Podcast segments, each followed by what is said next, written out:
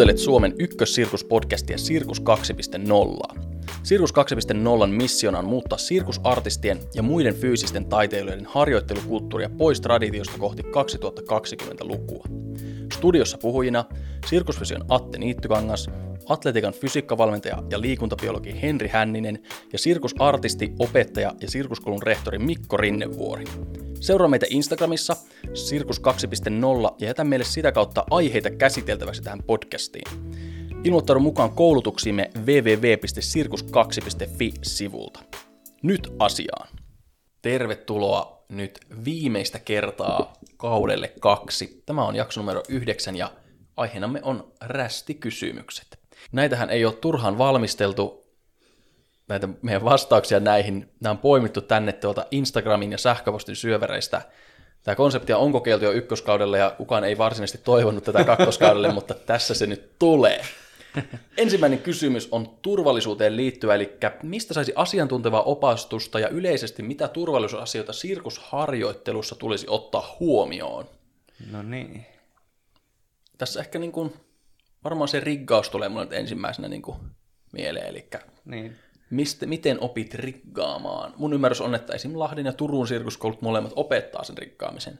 Se kuuluu heidän niin kuin, koulutuksien sisältöön, mikä, mikä se on aika oleellista, kun vaikka ilma-akrobatia on aika yleinen laji, mitä opetetaan, niin, niin. sen pitää olla turvallista.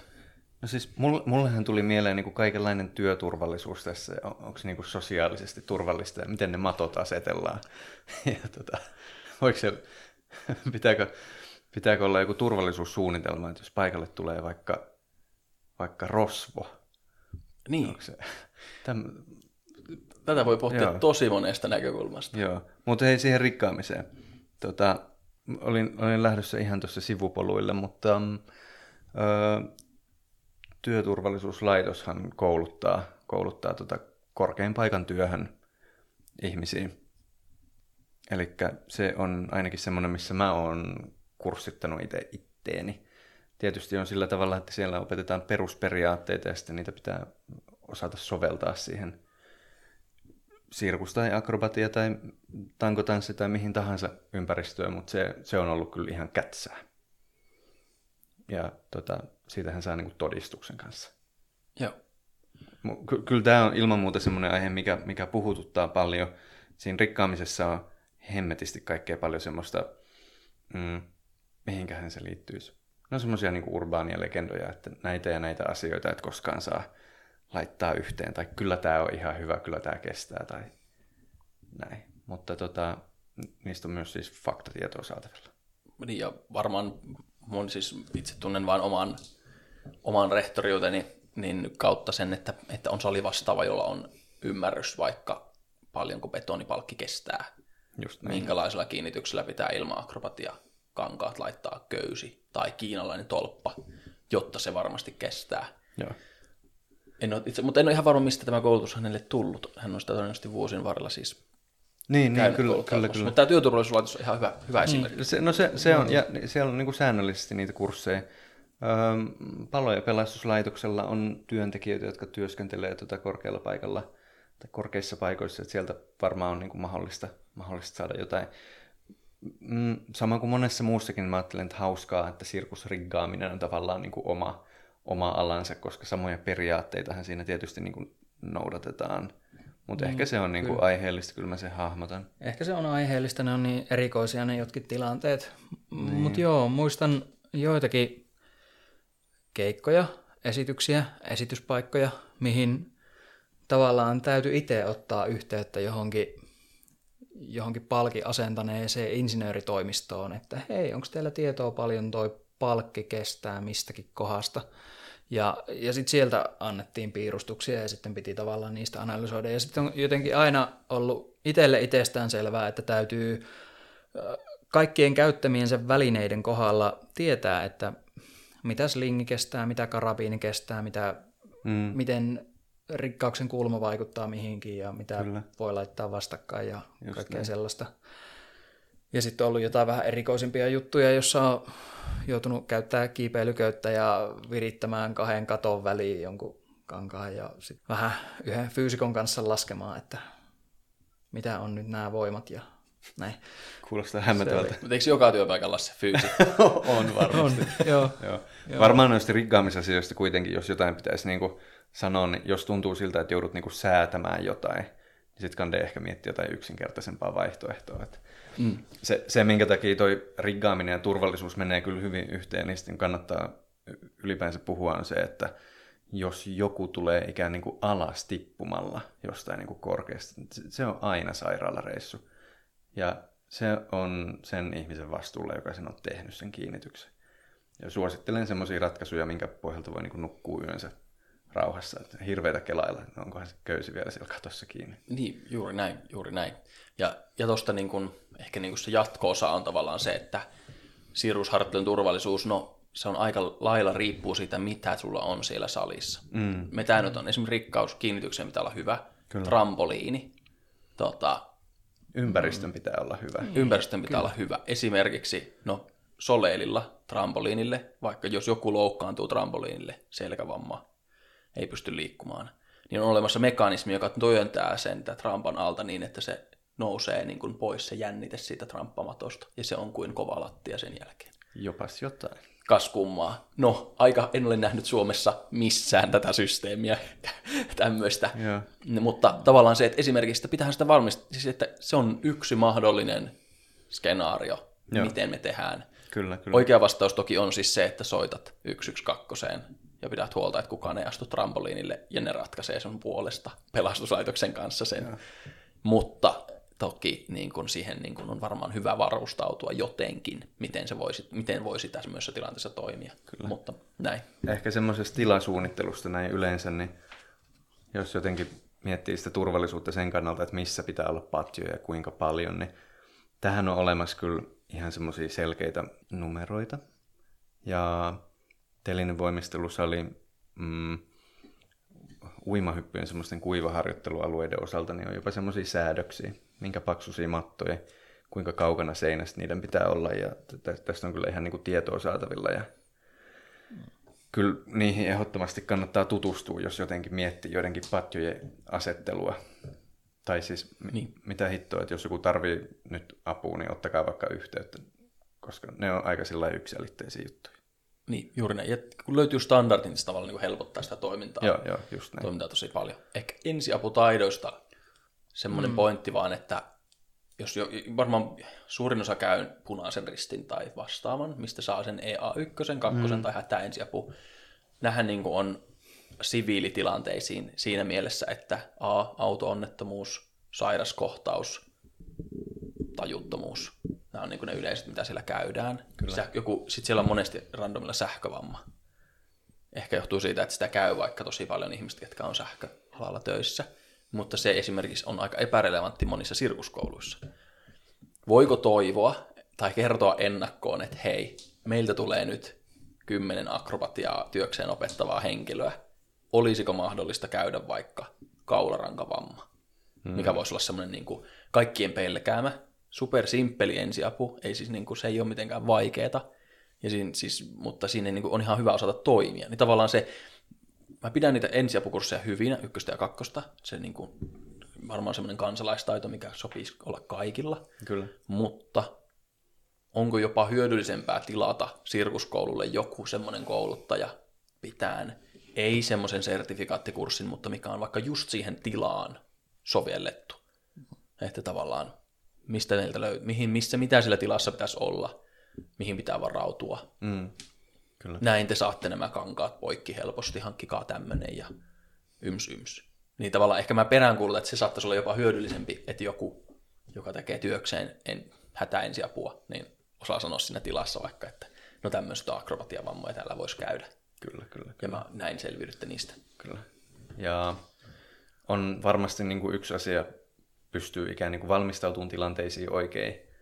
Ja sitten taas mulle tulee mieleen, että varsinkin jollain sirkusvoimistelu, en tiedä, tankotanssi, jollain tämmöistä hämärät lajit alueella, saattaa tulla semmoisia kysymyksiä tai voidaan kuvitella semmoisia tilanteita, jotka ovat tosi outoja, niin sitten tekisi vaan yleisesti mieli sanoa, että vaikka Helsingin alueella niin ambulanssi tai hätäkeskuksen henkilökunta tulee yli viidessä minuutissa paikalle, niin kuin mihin tahansa, niin silloinhan niin kuin paras toimintamalli on välittömästi soittaa 112 ja sen jälkeen sitten alkaa puuhaamaan jotain muuta. Että, Niin. niin. antaa ammattilaisten hoitaa. Ja tää, on, ja on monesti niin kuin, Juuri näin, juuri näin. Tämä on, tämä on niin kuin monessa tämmöisessä tilanteessa juuri se oikea tapa. Se, että henkilö menee tajuttomaksi, niin silti ensiapukurssilla opetetaan, että eka soitetaan apua, Joo. ruvetaan elvyttämään. Lähinnä sen takia, että se ei saa jäädä tekemättä. Niin, niin ei, ei, mutta siis jos jotain elvytys tekee 12 minuuttia ja sit lähtee soittamaan sitä ambulanssia, niin, niin on mennyt jo niin kuin Me helvetisti väärin. Juuri, juuri näin, juuri näin. Mutta, mutta ehdottomasti, tämä siis kuuluu turvallisuuteen. Niin, ja, ja hei, protokollat siihen, että miten se, miten se ambulanssi soittaa paikalle. Ne kannattaa olla. Niin, Niin kuin, että, että seinällä on vaikka selvästi sellaisia lappuja, että tämän paikan osoite on tämä ja tämä, sano nämä asiat. just näin. Ihmisillä on ohjeet soittaa sinne mm-hmm. heti. You know. Niin, valmistaudutaan siihen tilanteeseen. Ai että. Ai että, kuin hyvä. Hei, kysymys kaksi. No niin. Nopeus ja nopeusvoima, miten sitä kannattaa treenata? No, Eikö tähän ole jo vastattu aiemmilla, onko muka? aiemmissa jaksoissa? No ehkä tätä on sivuttu aiemmissa jaksoissa. Summa taas lyhyesti. Ää, nopeus ja nopeusvoima. Tosi tilannespesifi juttu, että miten se näyttäytyy missäkin tilanteessa ja mikä on relevanttia kenellekin. Et kimmoisa on vähän eri kuin räjähtävä ja juoksu on vähän eri kuin hyppääminen ja suunnanmuutos on vähän eri kuin kiihdytys ja uinti on vähän eri kuin... Kyllä te hahmotatte, näin. Mm. Mutta mut karkeasti ottaen voisi ajatella, että nopeusvoimaan se koostuu kolmesta komponentista. Et siinä pohjalle tarvitaan riittävä maksimivoimareservi, eli riittävästi maksimaalista voimantuottokykyä hyvin samankaltaisissa liikemalleissa. Ja tämä on aika spesifiä sille, että yhden raajan liikkeet on vähän erilaisia kuin kahden raajan liikkeet ja näin edespäin.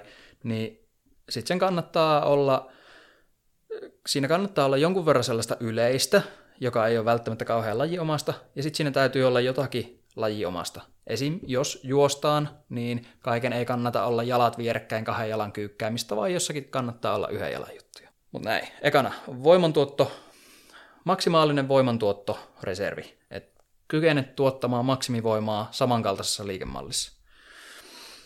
Sitten toinen komponentti on se voimantuottonopeus, yleinen voimantuottonopeus.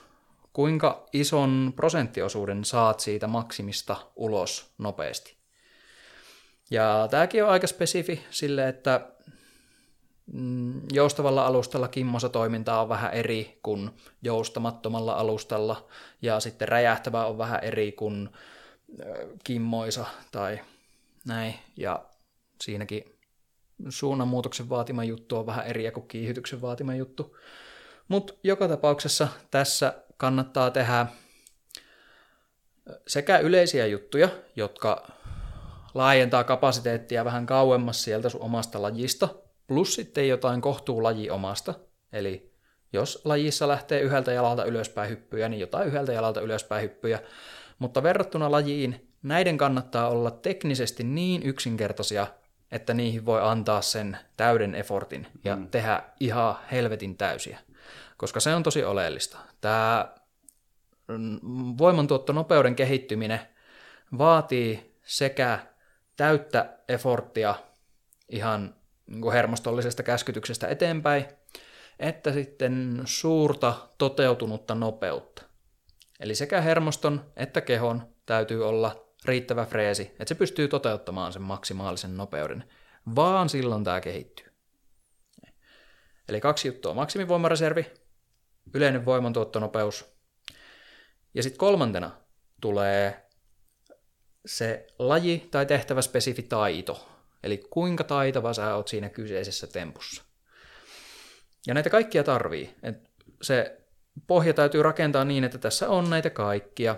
Ja jos oot aika vahva, aika nopea, tosi moniin eri suuntiin, niin sit saatat päästä sillä, että hiot sitä tiettyä trikkauspotkua, josta haluat korkeamman, tai, mm-hmm. tai sitä tiettyä arabivolttia, josta haluat korkeamman.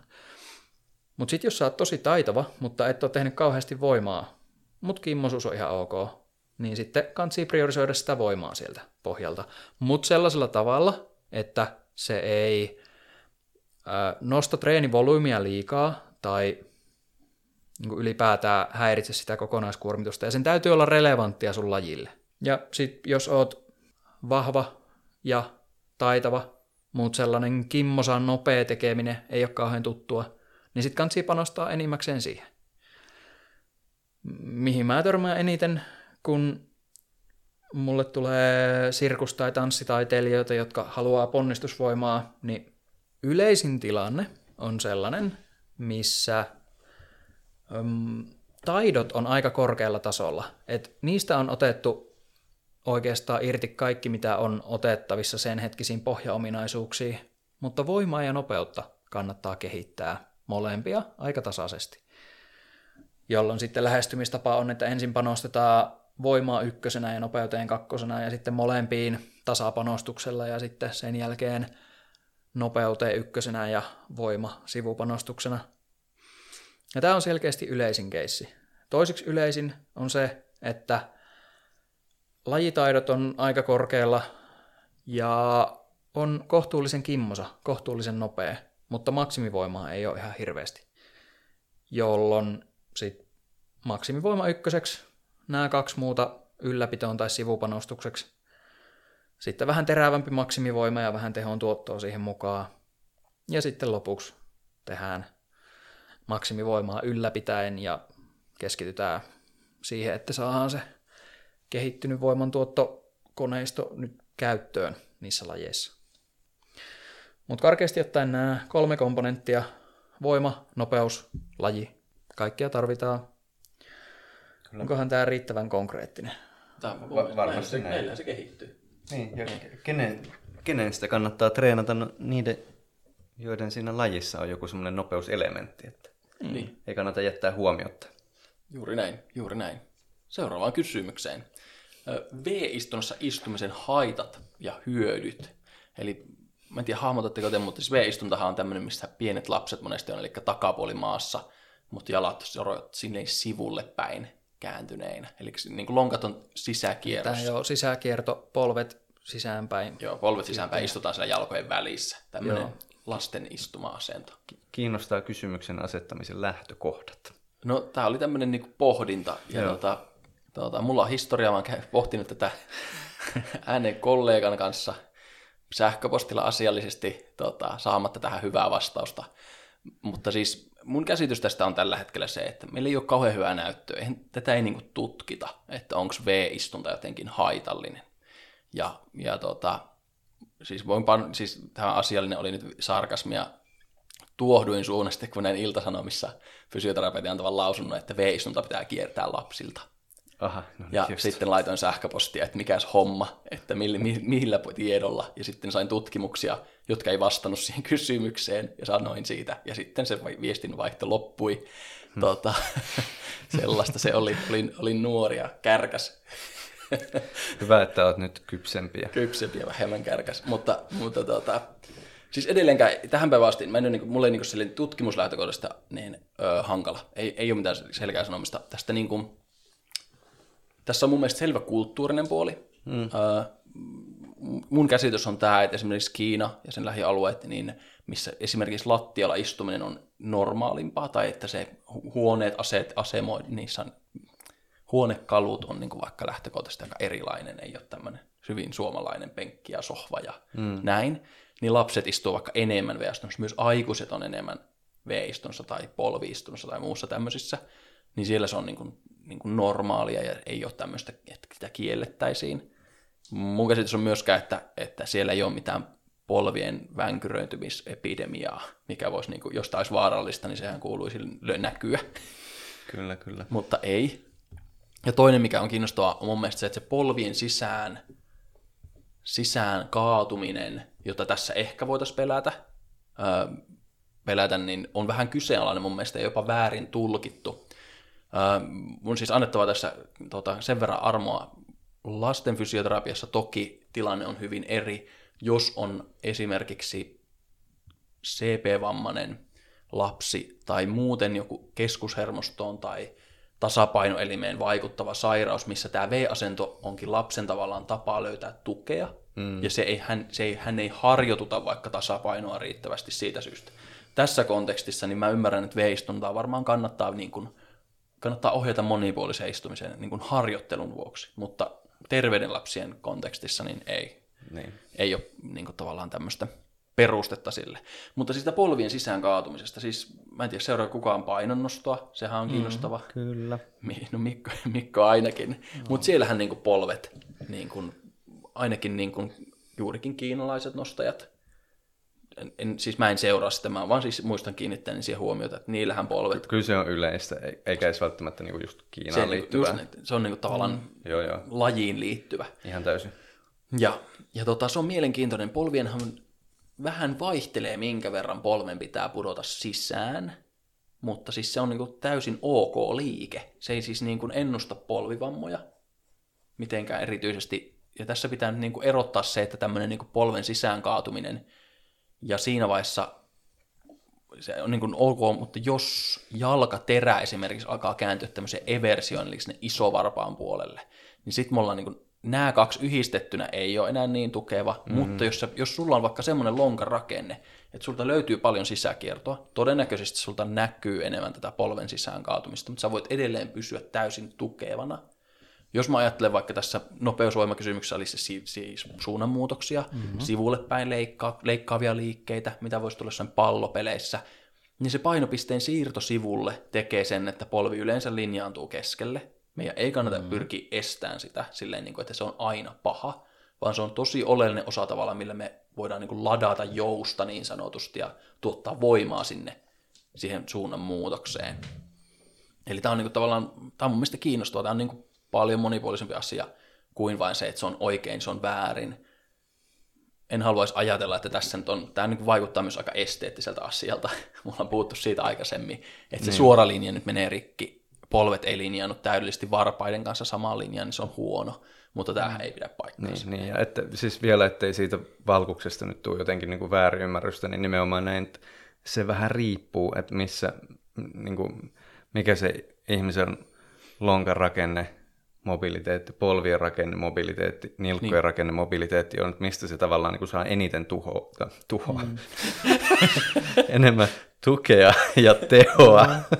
Eli tuhoa. tuhoa, tuhoa aikaiseksi. No niin, niin sitten se niin kuin saattaa johtaa siihen, että ne polvet visuaalisesti vaikuttaa ikään niin kuin kaatuvan sisäänpäin, mutta ei, niin kuin, tosi, tosi vaikea antaa semmoista yleisohjetta tässä niin. nyt. Eli summaus, mm. älkää kieltäkö sitä niin kuin säännönmukaisesti, niin, no mutta älkää myöskään tavoitelko sitä, jos sitä ei tuu hirveästi jossain liikkeessä, koska se voi olla, että, jo, että sitä ei niin kuin vaan luonnostaan niin kuin näkyvästi mm. tuu juuri ollenkaan, niin se ei välttämättä ole sen parempi kuin, että sitä tulee enemmän. Se on, kyllä, niin, on tosi yksilöllinen juttu. Mm. Kyllä, Tämä on vähän Vähän ehkä menee samaan toi, että kuinka paljon selkä saa pyöristyä ja saako sillä olla kuormaa, jos se pyöristyy. Mm. Niin tässä on vähän vastaava juttu, että kudokset tietyillä, tietyissä ö, biomekaanisesti kohtuu järkevissä linjauksissa kestää aika isoja voimia ja tietyissä vähän vähemmän. Mutta sitten kun ne opettaa ja kouluttaa kestämään voimia myös vähän muuallakin, jos selään opettaa kantamaan kuormaa myös pyöreänä, niin ei se ole niin vaarallinen. Ja sitten tässä polvevalkuksessa on sama juttu, että, että se voi adaptoitua kestämään sitä tosi paljon ja sen ehkä kannattaisi adaptoitua kestämään sitä jonkun verran. Ja sitten jos katsoo noita tilanteita, missä sitä näkyy, niin kuin vaikka se painonnosto, niin, niin usein se on just äh, lähes maksimikuormien tempauksen tai rinnallevedon kohdalla mikä sitten on tilanteena sellainen jalat vierekkäin symmetrinen liike, jolloin se ei ole niin kauhean vaarallista. Se, ne tavallaan jalat tuottaa voimaa toisiaan kohti niin, että mm-hmm. se ei tavallaan pääse vuotaa siitä polvesta läpi. Kunhan, se, kunhan se eversio on otettu huomioon. Kunhan se eversio on otettu niin. huomioon. Että sitten se voisi olla jossain yhden jalan jutussa vähän eri asia. Juuri näin. Hmm. Ja sitten tavallaan mun mielestä on kiinnostava huomio myös toi, toi, että toi polvet yhdessä tekniikka, se on, nyt viime aikoina mä oon törmännyt siihen vähän vähemmän, mutta jostain syystä jotkin opettaa sitä pariakron pitsaukseen. Mä oon ainakin aloittanut sillä yhdessä. tekniikalla. Joo. et, sitä opetella, opetetaan ihan, koska hmm. sehän on tosi tukeva. Ne hmm, painuu hmm, toisiaan vasten. Ei, se tavallaan voi pettää siitä mihinkään suuntaan, kun ne on kiinni toisissaan, niin, niin. painuvat toisiaan vasten. Aivan. Ja oikeastaan ainoita syitä, miksi siitä ollaan vähän ehkä menty eroon, no joo, aika isot esteettiset jutut, mutta myös ehkä se, että jos siitä olisi tarkoitus sitten nousta ja heittää korkealle, niin sitten kannattaa ehkä olla valmiiksi sellaisessa asennossa, josta voi, niin se reitti ylös on suorempi tavallaan. Kyllä, kyllä. Tukipinta on isompi, jalat on vähän leveämmällä. Niin. Siinä on niin kuin, monet asiat voi vaikuttaa siihen, miksi, te, miksi vaihtaa tekniikkaa erilaiseen, mutta se, ei ole, se syy ei ole se, että polvet niin. olisi niin kuin vaarassa. Niin. niin. Ei ne ole. Niin. Kyllä. Juuri näin. Hyvä. Loistava. Kysymys numero neljä. Meille, meitä huomautettiin Instagramissa siitä, että me sivulauseissa ollaan kuulemma naureskeltu CrossFitille. Ja sitten tälle sanot, täällä lukee näin, että selityksiä Sirkuks 2.0 huutomerkillä. Hyvä asia. Kuka tämän kysyikin? Hyvä. Just näin. Tota, nyt selitetään. Mutta mä haluaisin ensin selittää, että koska tämä on niinku hankalaa, tämä podcast on niinku tietynlainen, tietynlainen media tai ilmaisun muoto, niin täällä on paljon semmoista, missä mua naurattaa vaikka Aten ilme tai Henry, Henry joku kiihtymys jossain asiassa, ja voi olla, ettei se niinku liitykään just siihen crossfittiin, vaan siihen, että Atte näyttää hauskalta tai jotain tämmöistä. Niin, kyllä. Ihan, mutta kyllä, kyllä, kyllä mä oon naureskellut crossfitille, mä tunnustan. Niin, nyt, ja, nyt käsi ja, pystyy. Okei, okay, kuka te aloittaa? niin, no, no tota, Joo, kyllä se crossfit on kiinnostava niin kuin liikuntamuoto, onko se Joo. urheilulaji, en osaa sanoa, mutta, mutta tota, on, on, on, on, on, on, on, kyllä siinä kilpaillaan ja, ja näin, näin joo. Niin tota, ehkä tällainen fysioterapeuttina, äh, crossfitissä vaikka alaselkävaivat on suht yleisiä, äh, siinä on paljon olkapäävaivoja, niin mä, niin kuin, mä nyt ehkä listaan semmoisia mun huomioita tästä lajista. Siinä on tosi paljon sitä jalat vierekkäin, kädet vierekkäin, tasatahti työntämistä, vetämistä. Tämmöisiä just rinnalle vetotyylistä ja, ja näin. Liikkeissä ei ole siis mitään vikaa, mutta se määrä on liian iso. Siis jos sä treenaat pystypunnerusta aina kädet rinnakkain ja sit sä lähdet käsillä kävelemään ja sen pitääkin tehdä unilateraalista työtä, niin sehän on aika vaikeeta. Et, ethän se niinku treenaa sitä tavallaan, niinku, että se on, siinä on niinku hyötyjä jonkun verran, mutta mutta me niin ymmärretään se, että kroppa on tottunut jännittymään symmetriseksi, jotta saa työnnettyä käsiä ylös, versus jos se työntäisi yhdellä kädellä, jolloin kropan pitää jotenkin, niin keskivartaloon tuleekin ihan erilainen rooli. Just näin, just näin. Niin mä niin näen, että tämä ei ole, niin kuin, tässä on pieni epäsuhta siihen, ja siksi mä en pidä sitä esimerkiksi, niin kuin, mä niin näen, että niitä pitäisi olla treeniohjelmassa aina jonkun verran. Tota, se hyvä puoli CrossFitissa on mun mielestä se, että ne panostaa siihen yhteisön luomiseen.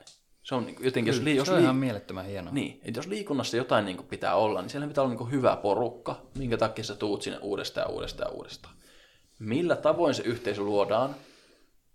Tai nyt en ole käynyt kuin ehkä yhdellä CrossFit-tunnilla ikinä, ja tota, en ole silleen lajin, lajin tosi pitkälle vihkiytynyt, mutta, mutta jos tota, starttikurssilla kuulee, että täällä on tämmöinen sanko oksentamista varten, ja kun sinne tulee kuitenkin porukka hiomaan tekniikkaa, niin miten toi niin kuin väsymykseen asti silleen, että on semmoinen treenataan, kunnes oksennetaan meininki, ja sitten pitäisi hioa tekniikkaa, niin kaikki mitä me tässä aikaisemmin ollaan sanottu sitä taidon oppimisesta, niin tässä nyt ei toteudu kauhean moni semmoinen, plus ei myöskään se turvallisuus näkökulma ehkä. Tässä on niin kuin vähän, kyllä, kyllä.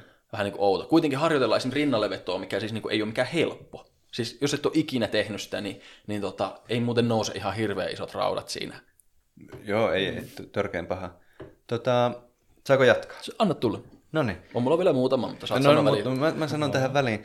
Siis mu, mua naurattaa CrossFitissa se, se, se, se kerta, kun olen naureskellut.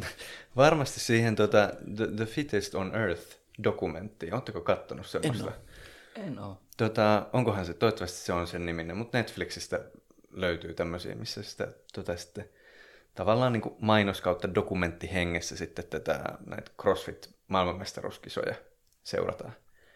Ja se kuvasto on niin äärimmäistä, että, että mun reaktio sille on nauru. Se, se on niin hämmentävää.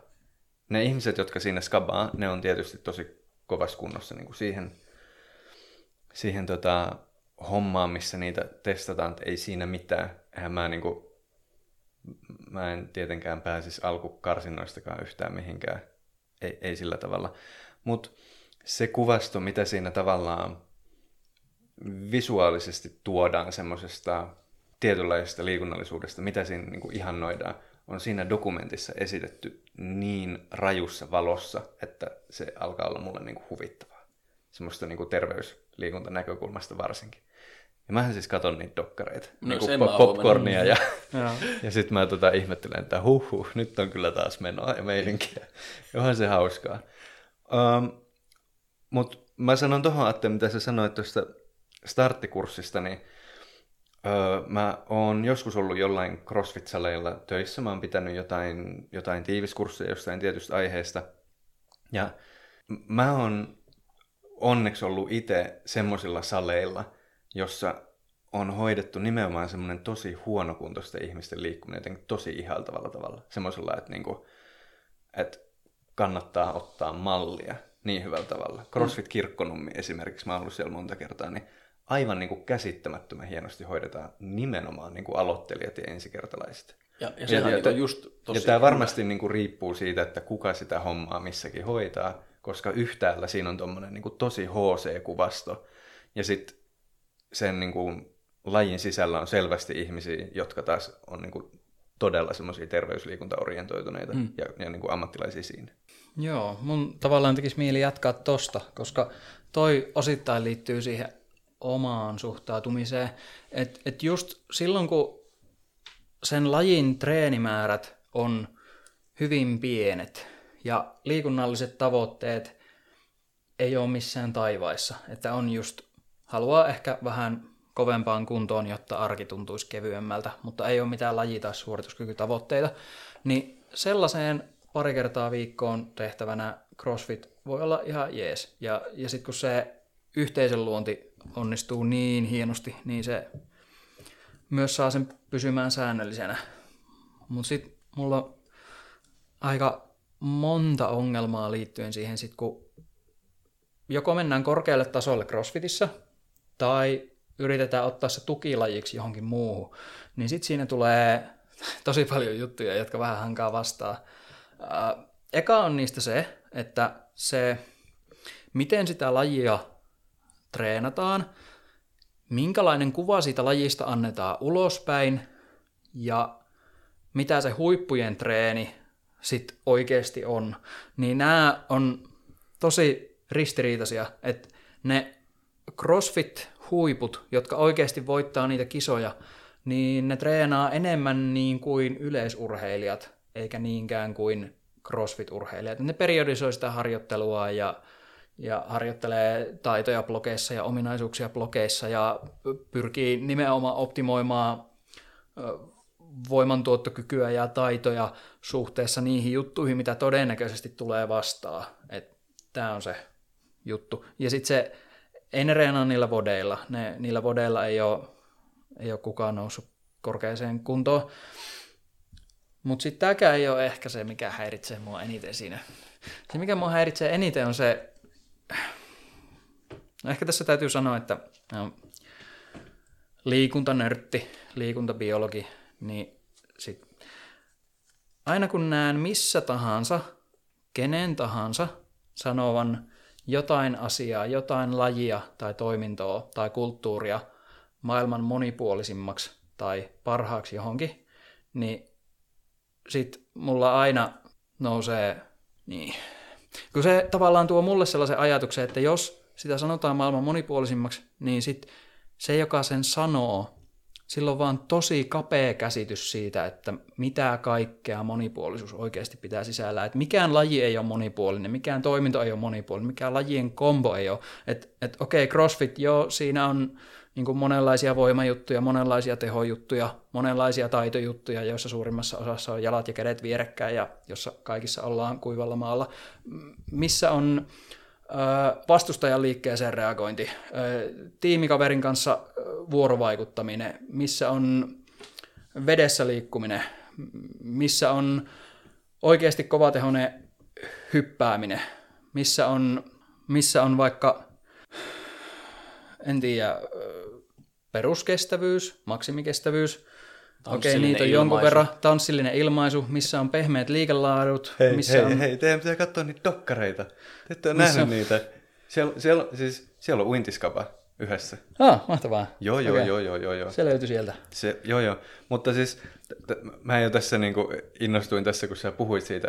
Tämä on nimittäin herkullinen aihe mun mielestä. Mä ymmärrän täysin, mitä sä sanot monipuolisuudella, että se on, niinku, se on termi, jota käytetään tässä, tässä yhteydessä niinku mainostuksessa. Ja se ei ole niinku tietyssä mielessä eksakti. Crossfit-tyypit on hyviä crossfitissä, hyvä homma. Mutta voitaisiko kisata vaikka siltakävelyssä siinä crossfit-kisoissa? Mä, mä haastan kenet tahansa. koska, tota, koska se on esimerkiksi semmoinen elementti, mikä olisi aika jäätävä siihen nähdä, miten ne ihmiset niissä CrossFit-kisoissa vaikuttaa liikkuvaan. Niin. Tai pehmeä ilmaisu. Va- vaikka ne olisi siis edes yksin tehtäviä asioita. Öö, joku skaba, missä pitää pitää kädet, kädet vaakatasossa ilmassa. Katsotaan, kuka jaksaa pitää pisimpään. Suunnistustehtävät. Niin kuin, et, et mitä elementtejä siihen niin kuin voisi tuoda, mikä tavallaan niin kuin haittaisi äärimmäisen paljon sitä kaikkea muuta harjoittelua, olisi mun mielestä niin super kiinnostavaa. Mutta, mutta ja, ja siis pakko sanoa CrossFitista tavallaan, sehän on niin kiinnostava se konsepti, että sä et tiedä, mitä sillä kisataan. Tavallaan, että, ää, että sä harjoittelet näitä, mutta sitten mm-hmm. niin se lopullinen vaikka kisa, te katsotte nyt epäilevästi, eikö se mukaan ole näin. Että tavallaan se CrossFit-kisassa tavallaan niin ilmoitetaan sitten ne lajit vaikka niin kuin, silleen, että sä et ole voinut täysin valmistautua, että onko meillä nyt minkälainen leuvaveto on kyseessä. Ja... Niin, niin, joo, joo, joo, joo, mutta mä väitän, että, että sepä se, että se on kuitenkin niin kapea se skaala, että kyllä sitä niin nyt voi on. sitten kuitenkin Niin, joo, treenaa. joo, joo, joo, Kyllä joo. sitä voi. Ja sitten monet treenaa. Ja, ja se on just, joo. Et ei voi tietää, mitä siellä on, mutta tulee, mut voi tietää, että se on sen tietyn kapeen skaalan välissä. Mm. Niin kuin, että mikä ei tule vaatii ääriliikkuvuutta. Mm. Mikään ei tule vaatii oikeasti äärimmäistä tehontuottoa sellaista, että kuka on niin kuin, nopein ja paras freesinä, koska se vaatisi liian pitkiä palautumisaikoja ja sitä olisi tylsä katsoa. Ja, ja sitten se ei tule vaatimaan mitään sellaista unilateraalista voimatekemistä, jossa kisan järjestäjät tietää, että kaikki on tosi harjaantumattomia, koska sitä olisi hirveä katsoa. Mä haluaisin järjestää Ja- CrossFit-kisat. Ja jos siellä tulee ole uintia, mahtavaa. niin okei, siellä tulee joskus ehkä ole uintia, mutta ehkä hyvin harvoin. Ja, ja sen verran harvoin, että suuri osa CrossFit-harrastajista ei välttämättä ehkä niin kuin, harjoittele vaikka vapaasukellusta. Ja, ja sitten tietää, että siellä ei tule ole mitään, missä täytyisi reagoida vastustajan liikkeeseen millään tavalla. Että siellä ei ole sitä vastustajan lukemista. Eikä siellä ole kauhean monipuolista välineen käsittelyä, Niin, ei et, et, niin kuin todennäköisyydet on tosi korkeat, että Jo- sä joo, et joo, joudu kamppailemaan, sä et joudu synkronoimaan omaa toimintaas jotenkin joukkuekaverin kanssa. Mm. Et, et siinä ei tule olemaan sellaista tilanteen lukemista tai sellaista tilanteeseen reagointia, ja oikeastaan Kyllä. siinä ei todennäköisesti tule olemaan minkäänlaista ulkoiseen ärsykkeeseen reagointia mu- muuta kuin lähtö. Et siinä Niin, ei niin, ole sellaista, kyllä, että sun pitäisi kesken kaiken niin toimintaa, havaintopäätöksenteko. joo, just Missä niin. havaintopäätöksenteko? Mutta olisi, ma- siis, koska mä, mä vaan haluaisin siis, tämä aihe on herkullinen, mä, mä olen ihan samaa mieltä, mutta mä haluaisin järkätä nimenomaan semmoiset kisat, missä ei olisi niinku mitään hajua siitä, mikä, mikä laji tulee. Tä- Tämmönenhän, tämmönenhän teesi on niinku olemassa, että jos olympialaisissa laitettaisiin kaikki lajit uusiksi, kaikki lajit uusiksi, ja sut laitettaisiin neljän vuoden päästä johonkin lajiin, mutta ei kerrota, että mihin, niin miten, miten valmistautuisi. Ehkä se laji onkin shakki. Niin. Mm. Juuri näin. Kiinnostava, kiinnostava ajatus, kiinnostava ajatus. CrossFitista on vielä sanottava toki, toki se, siis mä tykkään sitä yllätyksellisyydestä, mun mielestä on niin aika hauska. Tää nyt on vielä pidemmälle viety tää, et tiedä, että se olisi niin aidosti mitä vain, mutta, mutta tavallaan niin se on mun mielestä kiehtova, kiehtova ajatus. Ehkä semmoinen niin miinuspuoli viimeisenä, mikä mulle tulee mieleen, että ei nyt liian positiivinen, kun ei vaan, tuota, on niin tämmöiset rabdomyolyysi-tapaukset. Eli jos ihmisillä on rabdomyolyysi on tota, niin kuin epäselvä, niin se on niin kuin lihas hajoaa ja siis aiheuttaa myrkytystilan kehoon, koska siis ylläri purkaantuu aika paljon massaa verenkiertoon. Esimerkiksi missä tätä voi tapahtua? No Ironman-kisoissa on joitain keissejä, jossain tämmöisissä ihan äärimmäisiin viedyissä kisoissa on.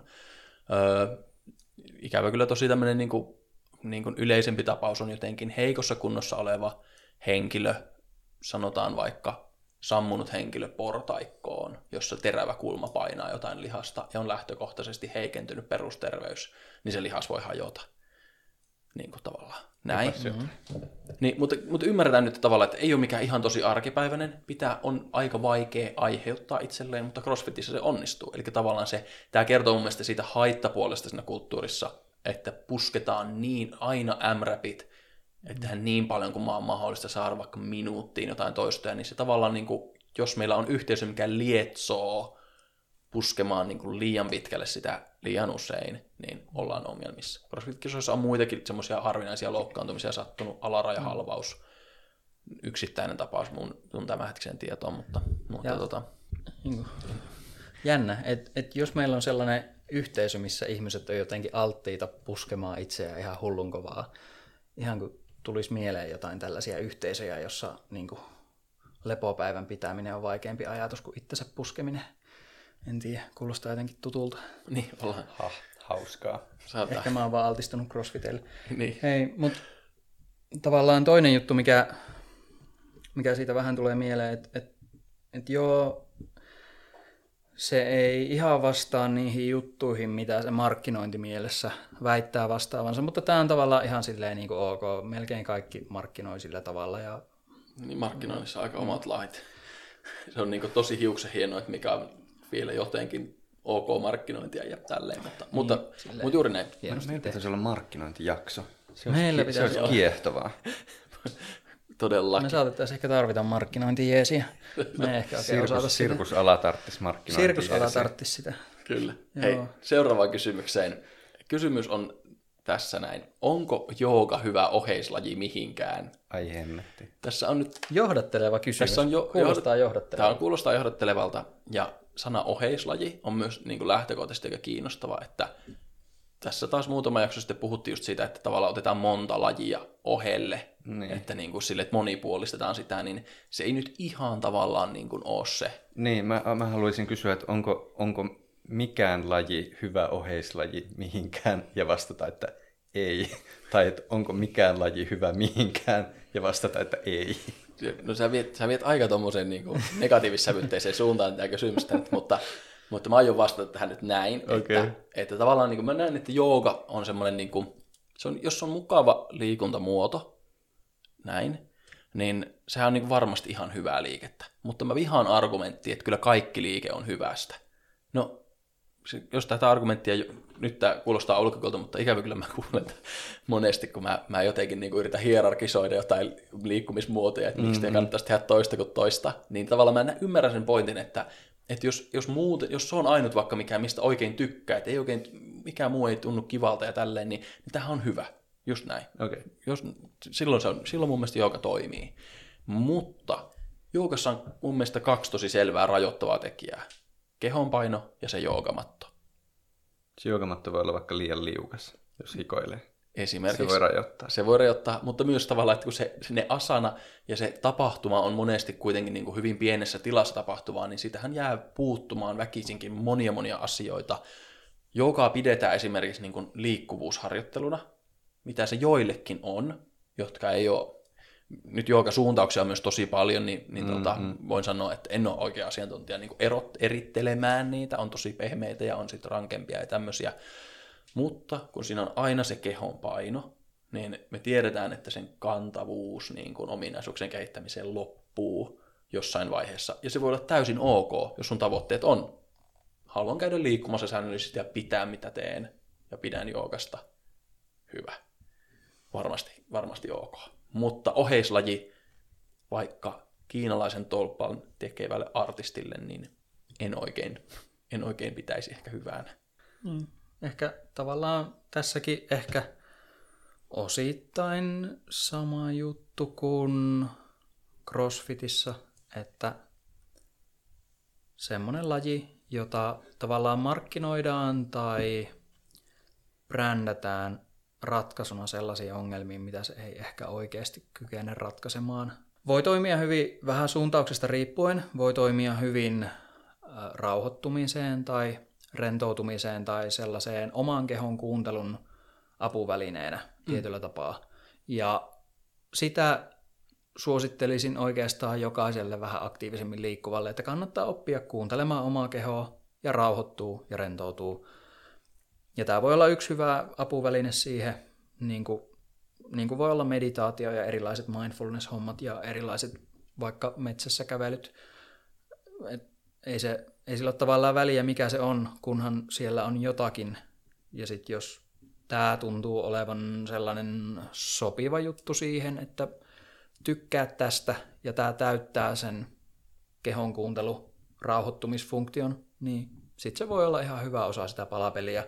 Mutta sitten jos tämä ei ole maailman mielekkäin juttu siihen, tai jos sulla on jo joku juttu, jossa sä kuuntelet kehoasi ja rauhoitut ja rentoudut, niin et sä tätä tarvii yhtään mihinkään. Mm, niin. Kyllä, kyllä. Mulle tulee siis joogasta mieleen tämmöinen, että se on vähän niin kuin pizza. Ruoka siis. Mm. Semmoinen, mikä on siis lähtenyt siitä alkuperäisestä kontekstista niin kuin todella pitkälle. Ja nyt siitä on niin kuin kaikenlaisia versioita, niin kuin semmoisia, missä siinä on ananasta pizzassa, ei joogassa. Ja sitten tota, tämä varmaan niin kuin johtaa siihen, että siinä on kaikki semmoisia elementtejä, nyt kun me puhutaan joogasta, niin tämä on 95 prosentille joogaa harrastavista niin kuin tavallaan outo juttu. Tai saat, saat jo kiinni, että sitä varmasti tehdään niin erilaisilla versioilla niin kuin 2020 mm, niin. länsimaissa, että hellureijaa. Juuri näin, juuri näin. Mutta harvoin siihen se painonnostotanko liittyy. Niin. Että ja, kehon paino. Niin, ja tai, tai se liikkuvuudessa tavallaan niin kuin tekeekö sitä, onko se repivää liikkuvuutta. Joo. Mitä mä, jotkut tarvii, en tiedä. Sa- saanko mä semmoisen anekdootin sanoa tähän no, nopeasti? No, siis ja kaikilla niin kuin rakkaudella, mun mielestä kaikki joogapaikat yleensä aika miellyttäviä. Ne on tehty niin kuin semmoiseksi ympäristöksi, siis mm. niin kuin tilasuunnittelu on tehty miellyttävällä tavalla. Niistä koitetaan tehdä niin kuin viihtyisiä. Tämähän on hyvä. Okei, okay, no niin. Mulla oli tota, tää oli siis Jyväskylässä, mulla oli joskus tota, siellä semmoinen se, semmoinen ystävä, joka oli siis toiminut tosi pitkään joogaopettajana. Se oli hänelle semmoinen niin kuin henkilökohtaisesti tärkeä laji. Hän oli siis ikään kuin saavuttanut jonkunlaisen semmoisen, semmoisen hyvän henkisen tilan jostain niin kuin aikaisemmasta turbulenssista sen joogan kautta. Oli, oli tehnyt sitä tosi pitkään. Ja mä, tota, mä voimistelin silloin paljon ja törmättiin kaupungilla yksi päivä. Ja siis nimenomaan tämmöinen hahmo, että niin kuin 6.00 joka aamu. Mä en muista, mitkä säännöt siihen liittyy.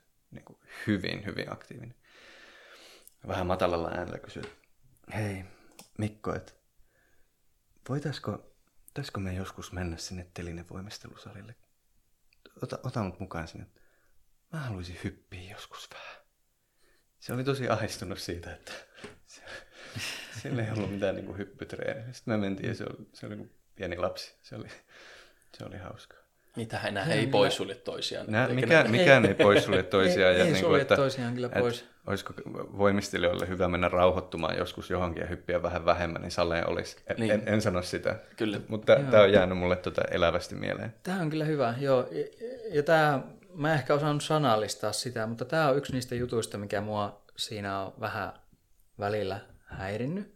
Et samalla tavalla kuin CrossFitissa, niin joogassa aina välillä löytyy sellaisia tyyppejä, jotka tavallaan omaa aika monenlaisia suorituskyky- ja toimintokyky ihanteita, ja sitten olettaa ja toivoo, että se yksi tietty laji jotenkin vastaa kaikki ja yrittää löytää sen ja uskoo löytäneensä sen. Ja sitten jos mm, mm. on valinnut sen crossfitin, niin ihan hirveästi jää ulkopuolelle. Ja jos on valinnut sen joogan, niin hirveästi jää ulkopuolelle. Et se vaikuttaa siltä, että hyvin monia tällaisia tyyppejä palvelisi tosi paljon vahvemmin se, että, että otan vaikka kuukauden välein aina ihan uusi laji kokeiluun ja kerrytän näitä ja katso siitä, että mikä sua kiinnostaa eniten ja, ja silti ylläpidä sitä, että kokeile paljon uusia. Ootko kamppailu koskaan? Kamppaile joskus. Ootko pelannut jotain palloa? Ootko tehnyt jotain nopeata jäällä? Entä vedessä? Ootko sukeltanut pitkiä matkoja? Et, et tälleen lähtisi vähän laajentaa sitä. Mulla alkoi heti oma tunto soimaan tuosta listasta. Niin. Ootko, Tosta ootko Mikko? niin. Mä en oo. En mäkään. Mua kiinnostaisi. Jo, jo, jo, jo, niin, juuri näin. Jo. Tässä on myös hyvä ehkä tehdä selväksi, että, että me spekuloidaan myös asioita, mitä olisi hyvä tehdä, mutta ei tarkoita, että me elämme joo, joo, voi, her, voi Herran Jumala. voimme, voimme tunnustaa sen avoimesti varmasti kaikki. Niin ei, joo. Pyrin menemään Voin enemmän ja tunnustaa. enemmän siihen suuntaan, mutta ei se aina onnistu. Ongoing process. Se on Kyllä, semmoinen prosessi. Kyllä, mutta siis tämä on hyvä kysymys, koska tämä oheislajiajattelu on vaikea. Jooga on semmoinen, mikä varmasti, niin, niin kuin sanoit, niin tarjoaa niin kuin mainoslauseissa ratkaisun moniin asioihin, mutta mm.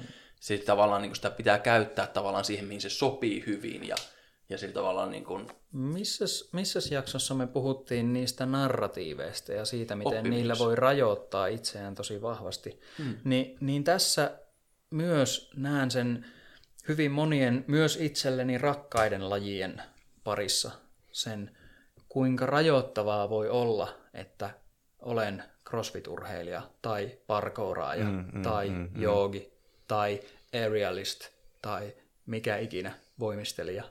Että kuinka rajoittavaa se voi sitten olla, kun jotenkin ehkä kuraatoi sitä, miten niin kuin ilmentää omaa identiteettiä ja Kyllä, sitten liittää siihen aina sen lajin.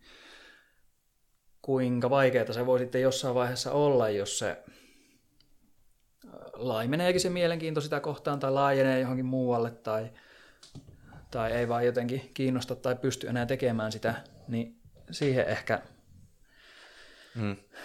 se on aina vähän jotenkin sydäntä särkevää nähdä. Mä en tiedä, ehkä mä oon ainut, jolla on tää tämmönen ongelma tuota kohtaa. Henri, kanta yksin. No, toi, toi on myös narratiivi. Tää on, tää on myös tää Joo. narratiivi. Hei. Joo. Ehkä meillä mä oon yksin tämän ajatuksen kanssa. meillä, meillä, Se on ihan ok. Mä voin olla yksin tämän ajatuksen kanssa. Hei, meillä olisi ehkä vielä yhdelle kysymykselle aikaa tässä meidän rästijakso jaksossa. Ja tämä kysymys on tämmöinen toivottu pohdintaa aiheista, että ei voi huippuurheilla ilman riskiä loukkaantumisesta. Ja Tämä on tosi kiva, Kiinnostavaa. kiinnostava kysymys. Hyvä, hyvä tähän kakkosjakson loppuun. Niin. ka- Kauden. Yh- Ei. Mä, niin kuin, mä haluan nyt vuorostani aloittaa, että mitä se riskinotto on kysymyksen esittämisellä, koska mähän näen, että niin kuin, tavallaan monet, niin kuin, suurin osa, mitä me tehdään, on jonkinlaista riskin. Että tavallaan jos ajatellaan, että riski loukkaantua, niin sehän vaanii jatkuvasti. Niin. Jatkuvasti meille niin kuin, tässä ympäristössä. Tavallaan portaissa kävely on riski, jos, koska se on, tur- jos tasamaalla ei voi loukkaantua niin pahasti kuin portaissa, niin otaks mä portaat vai hissin, niin portaathan voisi olla vaarallinen, mutta hissi, jos se menee putoaa, niin se on vielä vaarallinen. Mä voin niin kuin, nähdä riskejä varmaan niin kuin kaikkialla. Mä mm. nyt yritän johdatella tätä semmoisen niin kuin, Joo, joo. tavallaan, mm. ehkä mun pohja-ajatuksena on jotenkin se, että, että riskejähän pitää niin kuin hallitusti jatkuvasti ottaa, koska mikäli me aletaan välttää joita, näitä tämmöisiä riskejä, niin se kostaantuu jossain vaiheessa. Eli ö, mä en enää viiti seisoa oikein keittiöjakkaralla, kun se voi kiikata ja mä putoon sieltä. Jos mä alan sen välttämisen, niin mitä muuta mun tasapainolle tai muulle voimalle tai kehon hallinnalle alkaa käydä. Ei liity vielä huippuurheiluun, mutta olemme menossa sitä kohden. Anna tulla Mikko. Joo, ei kun tämä on mun mielestä herkullinen tämä koko riski, riskiottoaihe. Öö, tämmö- tämmönenhän tähän samaan teesiin on, että jos ei ole koskaan myöhästynyt junasta, niin on aina rautatieasemalla ihan liian aikaisin. Eikö näin? Että jos jotain niin haluaa tavallaan tehdä, tehdä tehokkaasti. Mä ehkä tota, vetäisin sen verran semmoiseen niin fyysiseen toimintaan tai liikuntaan tai huippuurheiluun, että kyllä varmaan semmoisilla rajoilla pitäisi pystyä liikkuun, että, että on, on mahdollisuus jo, jonkunlaisiin semmoisiin niin läheltä piti tilanteisiin tai mikrovaurioihin semmoisella niin hyvällä tavalla. Tämä niin kuin viittaa siihen, mitä sä äsken tavallaan sanoit.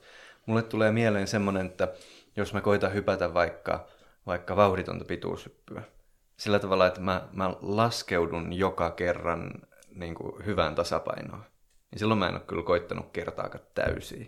Ja se meinaa sitä, että mun pitää tavallaan, mulla pitää olla jossain vaiheessa mahdollisuuksia kokeilla jotain niin lujaa, että mä vähän epäonnistun siinä, mutta se epäonnistumisen ei tietenkään pidä niin kuin johtua, anteeksi, sen ei pidä johtaa vaikka luumurtumaa, vaan pieneen mökkelöintiin. Niin. Et se, että niin kuin välttelee epäonnistumisia, hemmetimoinen ongelma. Se, että joskus tuntuu vähän kurjalta, kun joku menikin vähän pieleen. ei, ei mitään ongelmaa, just näin. Juuri näin. Ja sitten ehkä, ehkä perusajatus on se, että loukkaantumisia ei voi niin sataprosenttisesti estää. Että niin kuin tavallaan semmoinen näin vältyt vammoilta markkinointihan on niin kuin aina harhaan johtavaa, koska on aina olemassa se jokin tekijä, mihin sä et pysty varautumaan. Ja on niin monta tekijää loukkaantumisissa tavallaan, että sä et voi niin kuin olla tietoinen niistä kaikista. Sä voit niin kuin, tavallaan pienentää sitä riskiä. Tavallaan esimerkiksi tyhmin ja tyypillinen vamma nilkalle on se, että mä astuin patjalta pois tempun jälkeen ja mä nyrjäytin nilkkani. Ja se itse temppu on ollut tosi haastava ja vaikea, mutta se on mennyt hienosti. Niin vaikuttaako tähän ehkä esimerkiksi se, että no mä en enää keskity. Mä olin nukkunut jo valmiiksi aika huonosti, niin mä jotenkin oli ihan silleen, että no, tää oli viimeinen, viimeinen toisto ja mä en enää tee mitään. Että tavallaan, että voiko tämmöiseen riskiin vaikuttaa vaikka sillä, että muistaa palautua hyvin, niin varmasti voi. Voiko niitä silti sattua? No voi, mutta ei niin usein. Näin mä niin ajattelen tätä niin loukkaantumisriskiä. Niin. Mä mietin vielä jotenkin semmoista asennetta, että mistä näkökulmasta tavallaan niin kuin oma, oman vartalonsa niin kuin näkee. Tietyllä tapaa niin, niin kuin sä kuvailit, niin mehän ollaan kauhean semmoisessa niin kuin hauraassa tilassa, että aina, aina voi tavallaan niin kuin sattua ja tapahtua mitä tahansa. Näin, ja ehkä meidän niin kuin pitää, pitää niin kuin harjoitella ikään niin kuin se mielessä, että tässä voi niin kuin tapahtua kaikenlaista. Just, et ei, ei, ei ole niin kuin syytä pyrkiä monitoroimaan kuitenkaan sitä, että, että joka askel on tietoinen, ettei vaan matulta pois astuessa niin. käy mitään.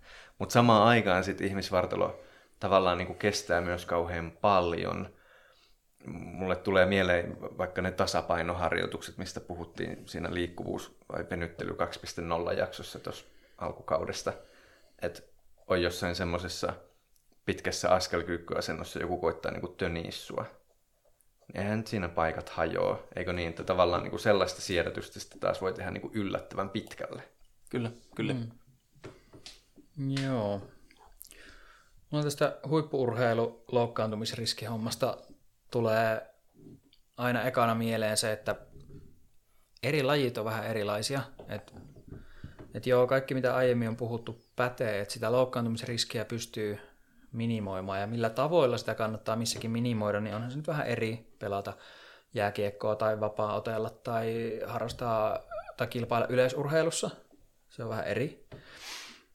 Ja sitten kun, jos ottaa esimerkiksi noin vaikka äärimmäisen voiman tai äärimmäisen tehon suorituskykylajit, niin kuin vaikka kolmiloikka, kehäheitto, painonnosto, voimanosto välineillä ilman, niin niissä tavallaan koko ajan, kun etsitään sitä absoluuttista suorituskyvyn rajaa, mihin ihmiskeho voi pystyä hyvällä treenillä, niin sitä treeniä on tehtävä sen verran järkevästi, että siinä pysytään ehjänä, jotta, joten tavallaan ylirasituksia ja loukkaantumisia täytyy pyrkiä ennaltaehkäisemään sillä tavalla, että ei siinäkään niitä, ei sitä hazardisti voi tehdä, sillä ei pääse kauhean pitkälle.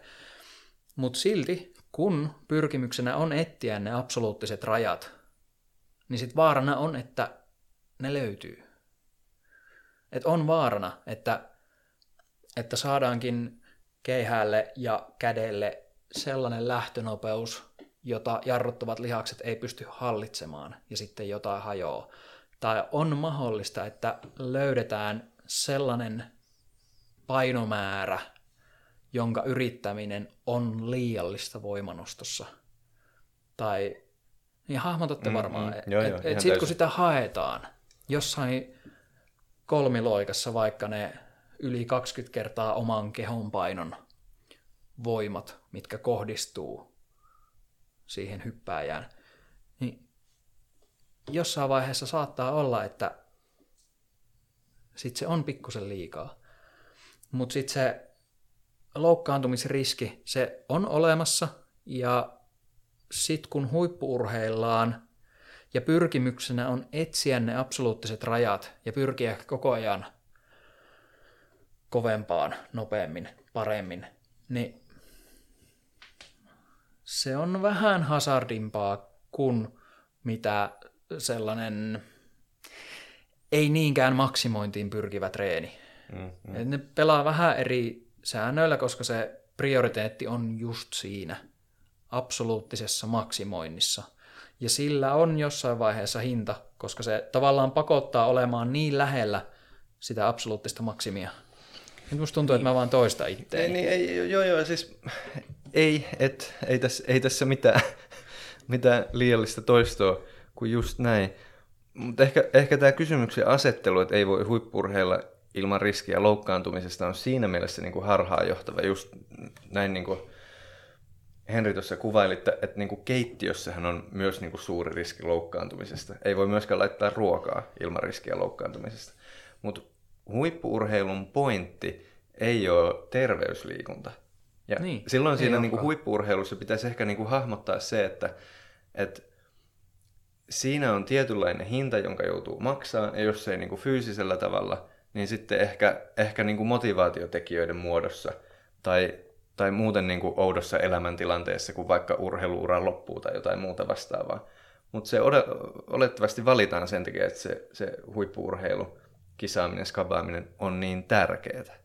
Mä ajattelen, Niin. että ehkä että meidän velvollisuus on tämmöisessä tilanteessa vähän koittaa niin kuin madaltaa sen niin kuin, tota efektin jyrkkyyttä, mikä siinä mahdollisesti on. Niin. Tavallaan haluaisin uskoa, että ne, jotka huippuurheilee, ovat käyneet mielessään tämän keskustelun itsensä kanssa ja tehneet sen, hyväksyneet, että tämä on hyväksyttävä riski, tämä on hyväksyttävä hinta, minkä voin tästä maksaa. Haluaisin toivoa, että se on tullut siitä, että se on käyty itsensä kanssa, eikä joku muu ole pakottanut siihen. Mitä varmasti käy myös. Ja, ja, sitten mega tärkeä pointti koko tämän Sirkus 2.0 homman taustasta, niin pitää ymmärtää se, että va- vaikka tämä huippuurheilu tavallaan on niin kuin kovaa työtä ja siinä on jonkinlaisia riskejä, niin se voi tehdä myös mega järkevällä tavalla. Et ei kannata niin kuin harjoitella tyhmästi.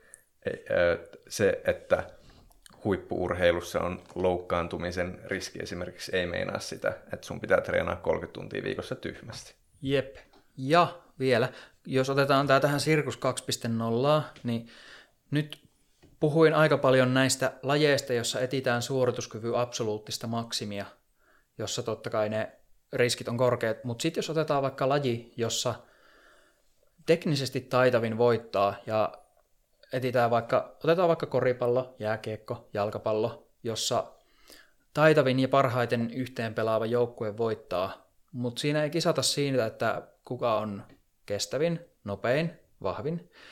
Joten tässä siinä oheisharjoittelussa, ominaisuusharjoittelussa, siinä, että tullaan niin vahvaksi, että ei jää jälkeen kenestäkään, ja niin nopeaksi, että pysytään pelissä mukana, sehän on se tavoite, niin oheisharjoittelussa ei tarvitse puskea niitä rajoja niin, eikä ne urheilijat, ne ei kamppaile näiden samojen loukkaantumisriskien mm-hmm. kanssa, mitä tulee siitä, jos yritetään puskea jotain voiman tai tehon tuottoa yli Just sen, näin. mihin ihminen pystyy. Eikä heidän kuulu. Eikä heidän kuulukaan, se ei todellakaan kuulu. Ja sama, sirkusartistit, tanssitaiteilijat, kaikki.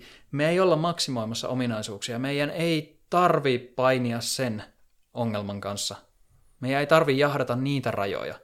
Tarvii olla riittävän vahva, riittävän nopea, riittävän kestävä, riittävän liikkuva, että pystyy tekemään niitä juttuja, mitä se laji vaatii, mutta näitä, mitään näistä ei tarvitse maksimoida, joten ei tarvii jahdata sitä, Mm-hmm. sitä pistettä. Mm-hmm. Ja juuri näin. Mun mielestä tavallaan vähän niin kuin hahmotan tämän semmoisella niin kuin terveys ja suorituskyky on niin kuin janan kaksi päätä.